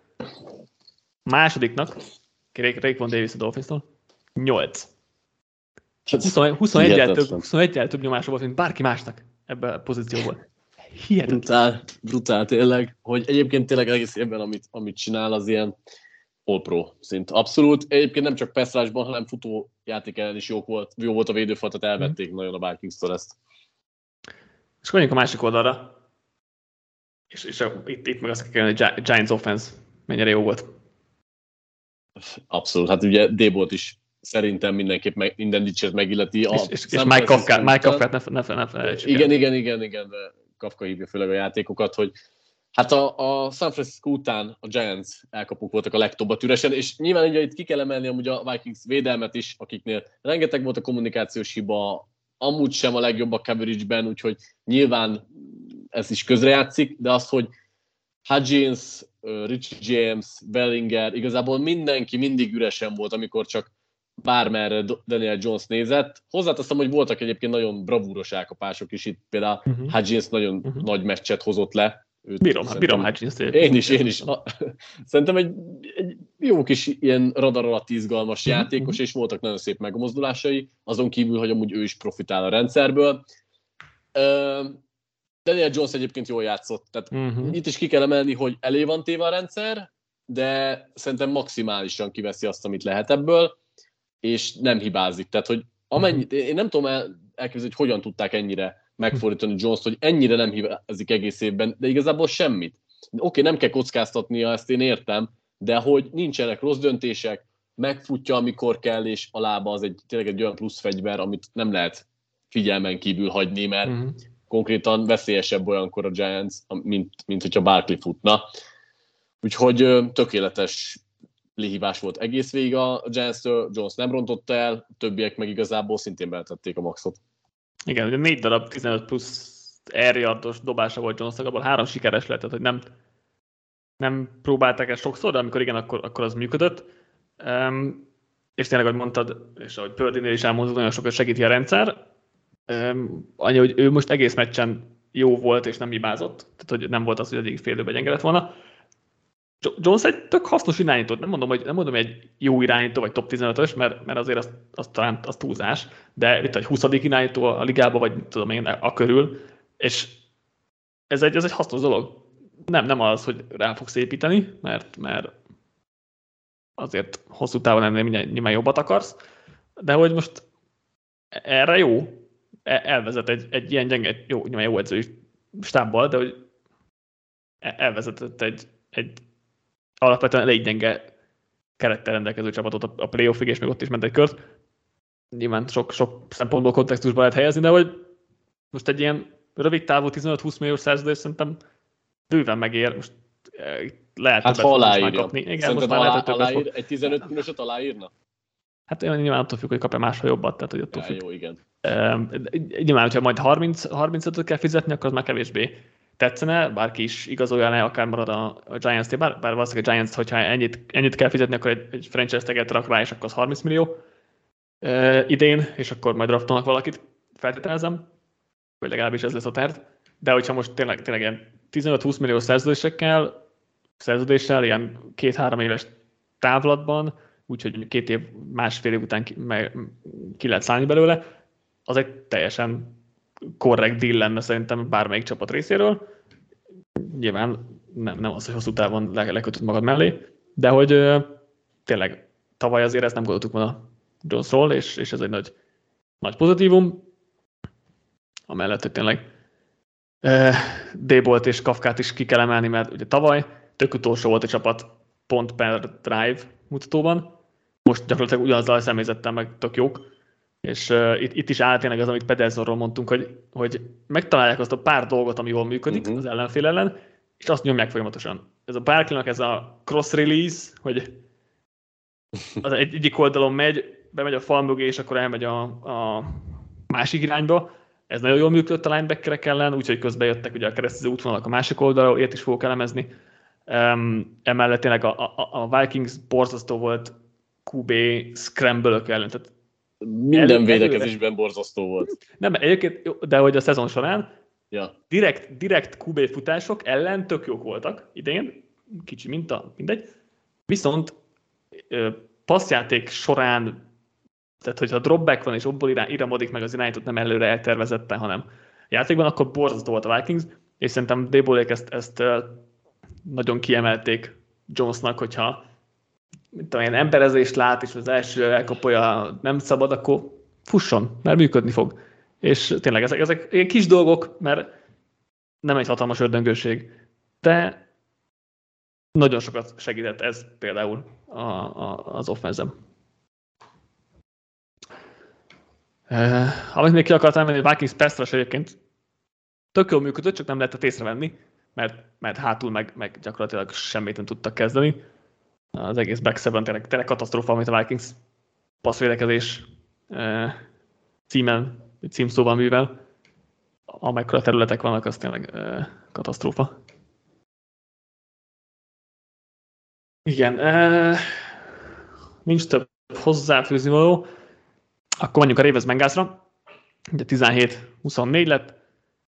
A Ravens hatalmasat küzdött ezen a meccsen, és akár meg is érdemelték volna a győzelmet, de hogy azért így elveszteni a mérkőzést, azért az fájhat. Tehát ott vagy a gólvonalnál, és akkor egy felugrós QB sneak-nél kiütik Huntley kezéből oda, és akkor 90 yardos fanbury-tön TD, 98 yardos fanbury-tön TD, azért az fáj.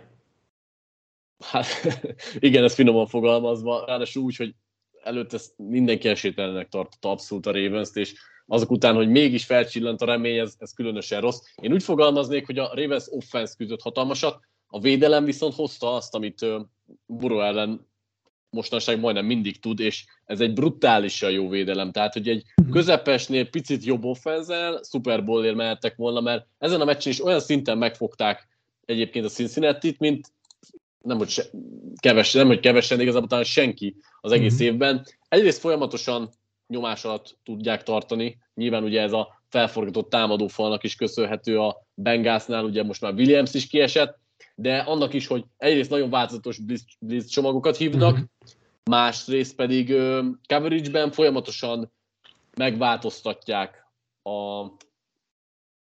Hogyan mondjam ezt így? Snap után megváltoztatják, hogy mit fognak játszani, amit Burrow nem mindig tud jól olvasni, mert ezt ráadásul váltogatják snapről snapre. És nagyon sokat játszották azt, hogy kicsit hasonlóan, mint ahogy a Chargers a Jaguars ellen, hogy nagyon sok volt az emberezés az elején, vagy a zónázás, az elején volt, most lehet összekeverem. Mind a kettőt csináltak össze-vissza. Nem, a mérkőzés elejéről beszélek, hogy akkor volt több zónázás az elején, és utána emberezésre váltottak, mert a második felében meg fordítva csinálták, ott meg több emberezés volt az elején, és utána zónázásra, mármint az első, második, harmadik downokra. Értem ezt, és ez olyan szinten megkavarja Burrow-ékat, hogy sokkal rosszabbul teljesítenek is. Ez mellé jön még egy olyan nyomásgyakorlás és extra blitz csomag ettől a védelemtől, ami komoly problémákat okoz. És ez most is meglátszott. Amit észre lehetett venni, hogy egyébként a hosszú játékokat azokat teljesen el akarják venni, és ezt többnyire sikeresen is csinálják. Ezt abszolút, mert az első fél időben 13 yardos volt a leghosszabb játéka a Bengalsnak. 130 yardot haladtak 29 játékból. Tehát ez nagyon tényleg durva statisztika.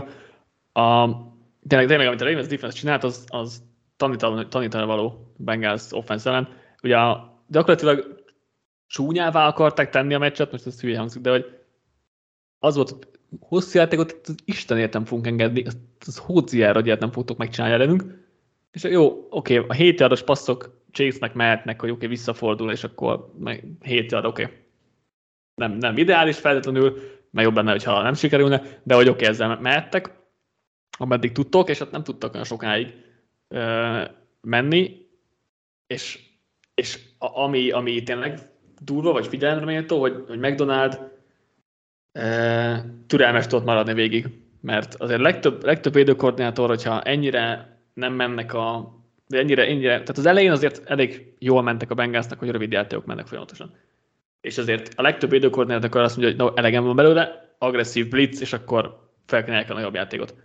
McDonald nagyon türelmes volt, de Burrow is nagyon türelmes volt, mert Burrow sem erőltette hosszú játékokat, hanem akkor megcsinálta a rövideket, amit felkínáltunk nekik, tehát hogy Burrownál is egy nagyon nagy fejlődés van idén, hogy nem erőlteti a hosszú játékokat, gyorsabban is szabadul a labdától.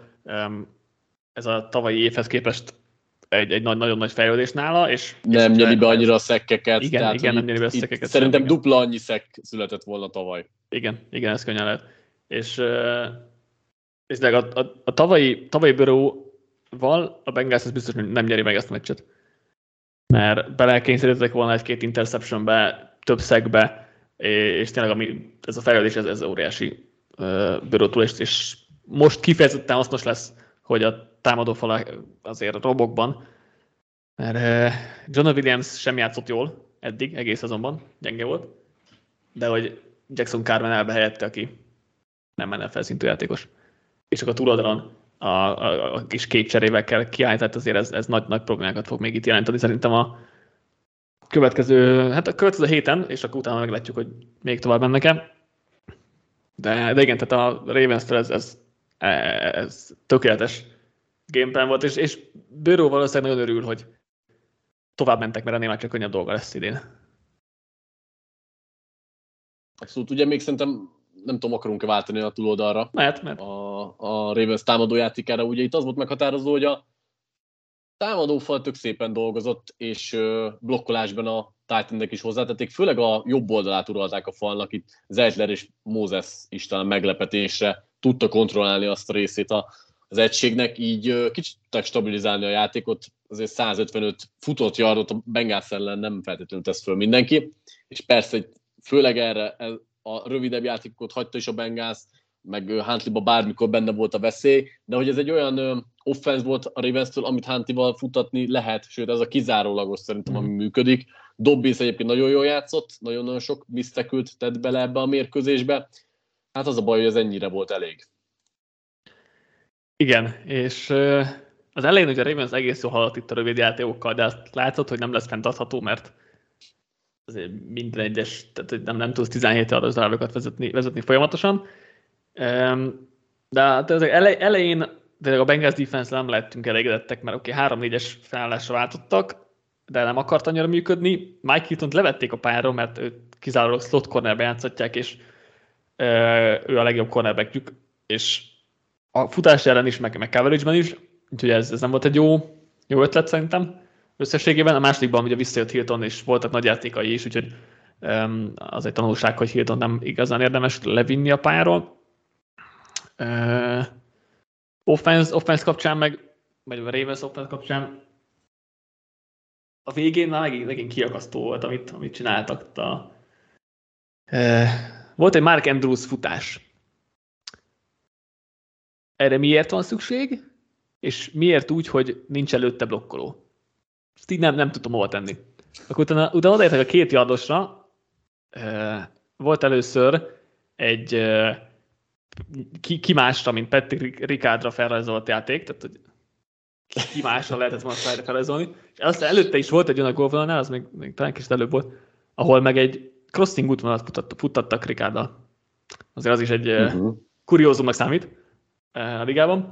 És akkor nem sikerült az a passz, az hiszem Huntley-ba volt egy egyenlős futás, és akkor másfél yardról, tehát az legalább másfél yardról, QB-sznik. Nem tudom, mennyire jó ötlet. És Harbaugh azt mondta, hogy Huntley-nek nem kellett volna felmennie magasra, hanem alacsony kellett volna menni. Oké, tehát akkor Huntley is hibás, ha így volt, akkor tényleg, mert onnan a hülyeség felúrani, mert nem tudod benyújtani, nem vagy olyan nagy, vagy hosszú, nem olyan hosszú a karod, hogy be tud nyújtani a labdát, de hogy a QB-sznik azért másfél yardon nem biztos, hogy a legjobb döntés, és akkor a felugrás, az meg végképp, most akkor tényleg ez Huntley hibája volt, vagy így volt behívva, akkor most ezt nem tudjuk pontosan, de úgy tűnik, hogy Huntley hibája volt. Nem egy jó ötlet, mondjuk azt. És a másik, hogy miért Huntley-val akarod megnyeretni a meccset, amikor ott van, Dobbins ott van az oldalvonalnál, olyan elképesztő labda benyújtása volt az előtte lévő az első TD-nél, hogy azt így kevesen csinálják meg, és akkor három játék, tehát egy passz, egy Gus Edwards futás, és egy kubésznik. Nem érzem a legjobbnak. Igen, itt jött ki igazából, vagy itt jön ki, hogy nincsen ilyen dinamikus playmaker Davinson kívül ennek a csapatnak, és akkor tényleg felvetődik a kérdés, hogy miért nem neki adod a labdát ilyen helyzetben, de ebből látsz, nem tudsz motion-öket futatni, mert nincs egy olyan játékos, akitől mondjuk megijedne a védelem, és tolódniuk kelljen, vagy bármi. Nehéz, mert én is főleg edzőhibának gondolom, ugyanakkor a játékos állományt sem érzem késznek arra, hogy nem tudom, picit dinamikusabban lehetne futatni ezt az offenszt. Igen, a jövőre meglátjuk, mert nagy változások kellenek itt az offenszben minden oldalról, vagy nagyon sok oldalról, majd akkor erről is beszélünk a hét második felében, a következő adásunkban. Igen, azért lesz itt a Lamar, Greg Roman elkapó kapcsán is lesz miről beszélni. Viszont akkor még a Bengalsról, mint ami még tovább ment, mennyire aggódt itt a Bengals kapcsán támadófal és cornerback leginkább, ami nálam? Én nem annyira talán egyébként a közvélekedés. A támadófalt egy picit jobban féltem, azért ott három cserejátékossal nem lesz könnyű. Ebbe biztos vagyok, viszont ezzel az új Burrowval, aki könnyebben kerül el azért a szekkeket, és nem is húzza annyira magára, szerintem nem lesz annyira vészes még ennek ellenére sem. És a védő oldalnál meg én továbbra is azt érzem, hogy ez a Bengals egy nagyon jól felkészített csapat, akiknél tényleg vannak nagyon-nagyon jó teljesítmények. Én úgy érzem, én nem tudom miért teljesen megmagyarázni, de úgy érzem, hogy ez most inkább egy kisebb rövid zárlat volt, hogy itt ezt nem zárták le ezt a mérkőzést annyira könnyen, meg a Baltimore egy nagyon-nagyon nagyon rossz matchup ennek a csapatnak, de nem lesz ennél nagyobb problémájuk. Ez biztos, hogy a Bills az jobb matchup lesz, mert ők nem nagyon változtatnak, nem változtatnak annyit a snap után, nem olyan bonyolult a sémájuk, mondjuk így, mint a Ravensé, de az offense most megint beleesett egy gödörbe, és ugye a szezon elején volt ez a gödör, akkor onnan kijöttek és tök sokat változtattak, most megint visszaestek ebbe a gödörbe vagy a hullámvölgybe. Meg kellene megint újulni, mert most tényleg minden bőrön múlik gyakorlatilag. Ugye háromszor tudtak pontot szerezni, oké, nem volt olyan sok elejük, háromszor tudtak pontot szerezni, kétszer úgy, hogy az öltözőből jöttek ki, tehát ott felrajzolt elejük voltak, egyszer meg egy interception után rövid pályán, úgyhogy offense-del összességben nem voltam megelégedve, hozzátéve, hogy a Ravens defense nagyon kellemetlen ellenfél, de hogy már azért az utóbbi pár hétben is látszott, hogy most megint úgy tűnik, hogy az offense belekerült egy hullámvölgybe, futójáték nem működik, megint védelmek tudják, hogy nagyjából mire készülhetnek, úgyhogy nem tudom még nagyon eltalálni, hogy mit várok pontosan a Bengalstól, és tényleg azért cornerback sorban meg Eli Apple és Cam Taylor itt a két szélső játékos, akik azért megégethetők egy Ravensnél jobb támadó sorra, mert azért csak ilyennel fognak most már találkozni.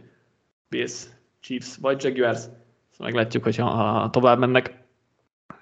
Nehéz dolgok lesz szerintem, és most már nem vagyok olyan bizakodó, főleg itt támadófal sérülésekkel együtt, hogy Super Bowl-ig mehetnek, amit mondjuk ugye betippeltem még a jósdánkban. Végül, de nem utolsó sorban Cowboys, Buccaneers 31-14. Sokan még ugye nagyon hittek Bradyben, meg a Bucks feltámadásában, hogy a playoffra összeállnak, meg sokan a mérkőzés hétvégén egysének kiáltották ki ezt így előzetesen, meg hogy Brady ellen ne playoff Brady ellen ne tippeljünk, meg ilyenek. Hát az, hogy valahogy nem volt hangsúlyozva, hogy a Buccaneers egy gyenge csapat, a Cowboys meg egy jó csapat. Néha ilyen egyszerű a dolog.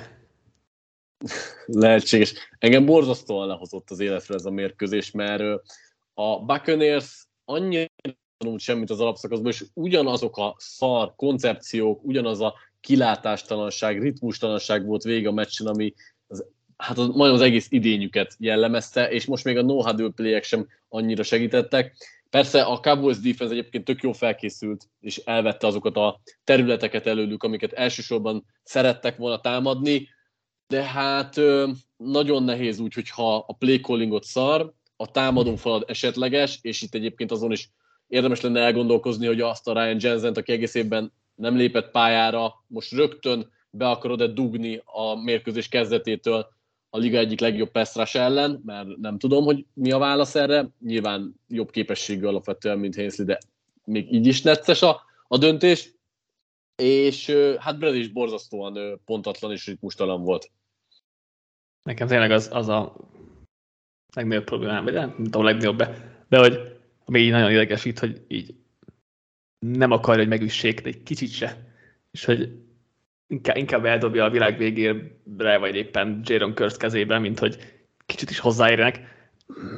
Nem tudom, mennyire lehet így azért a mai fociban még irányítoskodni. Most úgy néz ki, hogy nem vonul vissza Brady, legalábbis ez jött le az eddigiek alapján. Nem tudom, hogy ez mennyire jó döntés még. Mert tényleg ez, hogy ennyire fél a kontaktól, ez az eléggé megtorpedozza a dolgokat. Jó, hát nem is tudom, Buccaneers-ről lehet bármit mondani. Most úgy néz ki, hogy a left switch-et majd kirúgják. Segít, az biztos. De beszéljünk akkor a Cowboysról, mert Prescott hihetetlenül jó volt. Azután, hogy múlt héten talán a legrosszabb meccset hozta egy életében, nem tudom. Ez az egyik legjobb volt, mert tényleg első drive után tol 24-0-ig, 19/21, 264 yard, 3 TD. Borzasztó jó volt, megint olyan, mintha olvastad volna a jegyzeteimet, ugye ez az egyik utolsó tanulság, hogy Dak Prescott abszolút bizonyította, hogy ha normális play calling van mögötte, akkor ő egy olyan franchise irányító, akivel Super Bowl-t is lehet akár nyerni. És itt nem csak a statisztikákat kell nézni, hanem azt, hogy folyamatosan áthívta a játékokat snap előtt, látta, hogy melyek azok a kedvező párharcok, amiket lehet támadni a Buccaneers oldaláról. Jó döntéseket hozott, nagyon gyorsan olvasott, lehetett látni a közvetítés közben, hogy többször végigmegy a readeken, és megtalálja tényleg a legoptimálisabb megoldást. Egyszerűen tényleg ez egy olyan teljesítmény volt, ami playoff szintű. Hozzá kell tenni, hogy én meg voltam elégedve ezúttal a Cowboysnak a play callingjával. Igen, is. Abszolút. Kevesebb volt a nagyon kiszámítható futás, ami jellemezte őket. Több volt az olyan formációból jövő futójáték és passzjáték, ami eddig őket nem jellemezte. Nagyon jól használták ki a soft coverage-ét a Buccaneersnek, amit én nem feltétlenül értettem, de mindegy is, a Cowboys ezzel ért. Úgyhogy ez most egy olyan mérkőzés volt a Cowboys edzői stábjától is, amit várna az ember, mármint támadó oldalon mindenképpen, és az látszik, hogy a Prescott mögött van egy ilyen jó play calling, amikor nem folyamatosan nincs folyamatosan ott a nyomás a nyakában, és van több választási lehetősége, akkor ő képes azért ilyen szintű játékra.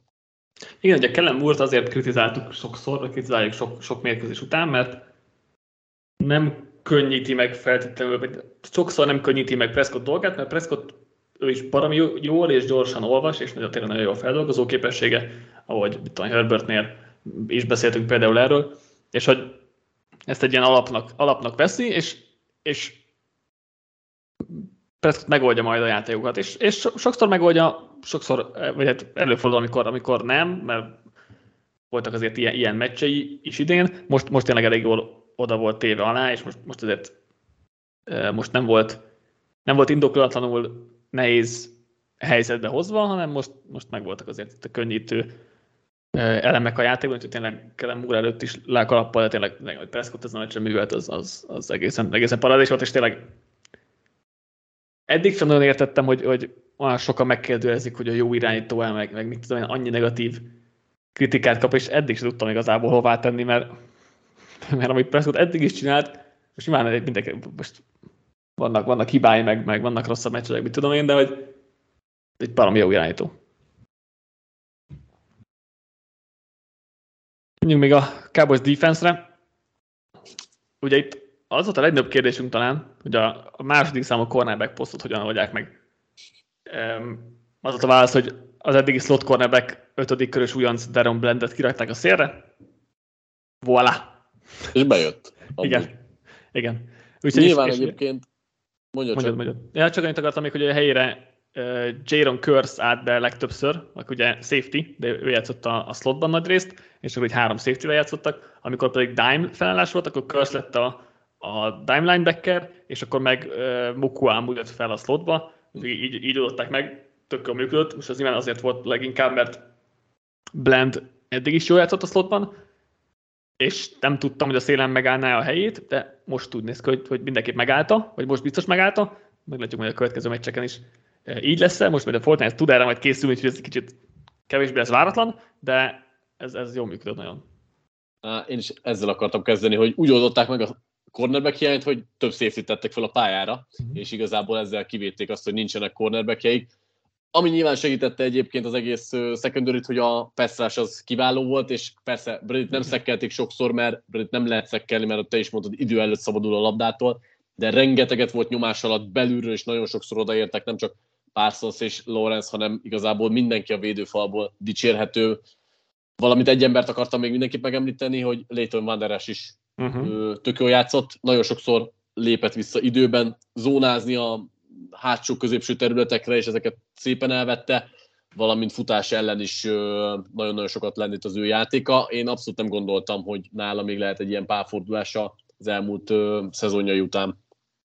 Abszolút, és tényleg nagyon-nagyon fontos tagja Cowboys védelmnek, volt itt pár hét, amikor kiesett sérülés miatt, akkor is azért nagyon meglátszott. Úgyhogy igen, ő is egy elég hullámzó karrierje van, mert nagyon berobbant, az nagyon gyenge volt, és megint jó. Úgyhogy még nem tudom, hogy pontosan hová tenni, hogy mit várják tőle a jövőben. Minden esetre most jól játszik, fontos szerepe van a játékban. Dan Quint akartam dicsérni, amellett, hogy milyen jól megoldotta itt a cornerback gondot. Sok két mély safety-s felállás volt, nem blitzeltek, és így is sok nyomás volt, úgyhogy Dan Quinttal is egy kiváló mérkőzés volt, egy gameplan volt. Akit még ki kell menni, az Brett Maher negatív irányba. Már mikor két extra pontot, akkor is, azt is felírtam már, akkor át kell írnom 3-ra, át kell írnom 4-re, ezért ez még problémákat jelenthet, utána belült az utolsót, de ott tartott a szituáció, hogy a Cowboysnak már majdnem elfogytak a rugólabdái, mert annyira mellé mentek, hogy még a hálóba se mentek be a labdák, úgyhogy igen, ezért ez még probléma lehet a következőkben. Mit gondolsz egyébként mentálisan, milyen helyzetben van most Mahler? Nem tudom, az, hogy az utolsót berúgta, az valószínűleg segített.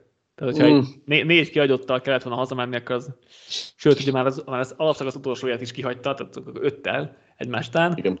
Ez lehet, hogy segített, hogy az utolsót azért berúgta, de hát igen, az látszik, hogy nyilván most valami nincs teljesen rendben. Még egy dolgot akartam, egyébként ez után jutott eszembe, hogy a Cowboys edzőstábot még olyan szempontból is dicsérni kell, hogy neki mentek negyedik kísérletre, már a meccs elején is, tehát nyilván a végére jutott eszembe, amikor például field goal helyett inkább neki mentek, és abból is TD lett mellesleg, de hogy már a meccs elején is neki mentek fontos negyedik szituációban, és kell ez a tökösség tőlük, ráadásul akkor is egy nagyon szép játékot hívtak.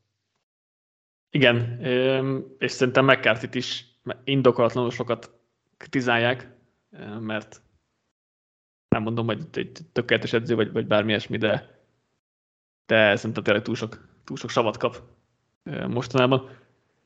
Túloldalon például volt, hogy Todd Bowles nem ment neki egy negyedik és 3-nak, vagy negyedik és 5-nek, mikor már két labdójátoklásos hátrányban voltak. Most nem mondom, hogy ezen ment el a mérkőzés, már nem, de ettől függetlenül volt már, hogy ilyen nem ment el a meccsük, úgyhogy itt is látszott a különbség. Na, 6 meccsünk volt, másfél adásunk lett, úgyhogy playoff foci, gyerekek. alaposan kiemeleztünk itt most mindent, és akkor tényleg amelyik csapatok kiestek, azokról akkor próbálunk kicsit beszélgetni majd csütörtökön, vagy majd pénteken megy ki, majd meglátjuk. Minden esetre a hét második felében még akkor ezzel az adással jelentkezünk. Oldalon olvashatjátok mind a kettőnk elemzését majd, és hát jövünk majd a bearangozókkal is a divisional körre, mert jó kis mérkőzéseink lesznek. Ugye Cowboys 49ers, ez elég jól hangzik, Eagles Giants, az meglátjuk, Chiefs, Jaguars szombaton, úgyhogy Lawrence nem kapott ki sose szombaton, és Andy Reid bye week után ugye zseniális, és hát lesz a Bengals Bills-ünk, ami szintén igazi csemegének érkezik. És hát akkor így jövő héten, ugye nincs hétfői meccs, úgyhogy valószínűleg hétfőn jövünk majd összefoglaló podcasttel. Úgyhogy beindult itt a playoff foci. Na, köszi Patrik, hogy így fáradtan és összehoztuk ezt az elég jó kis adást. Legközelebb találkozunk. Sziasztok! Sziasztok!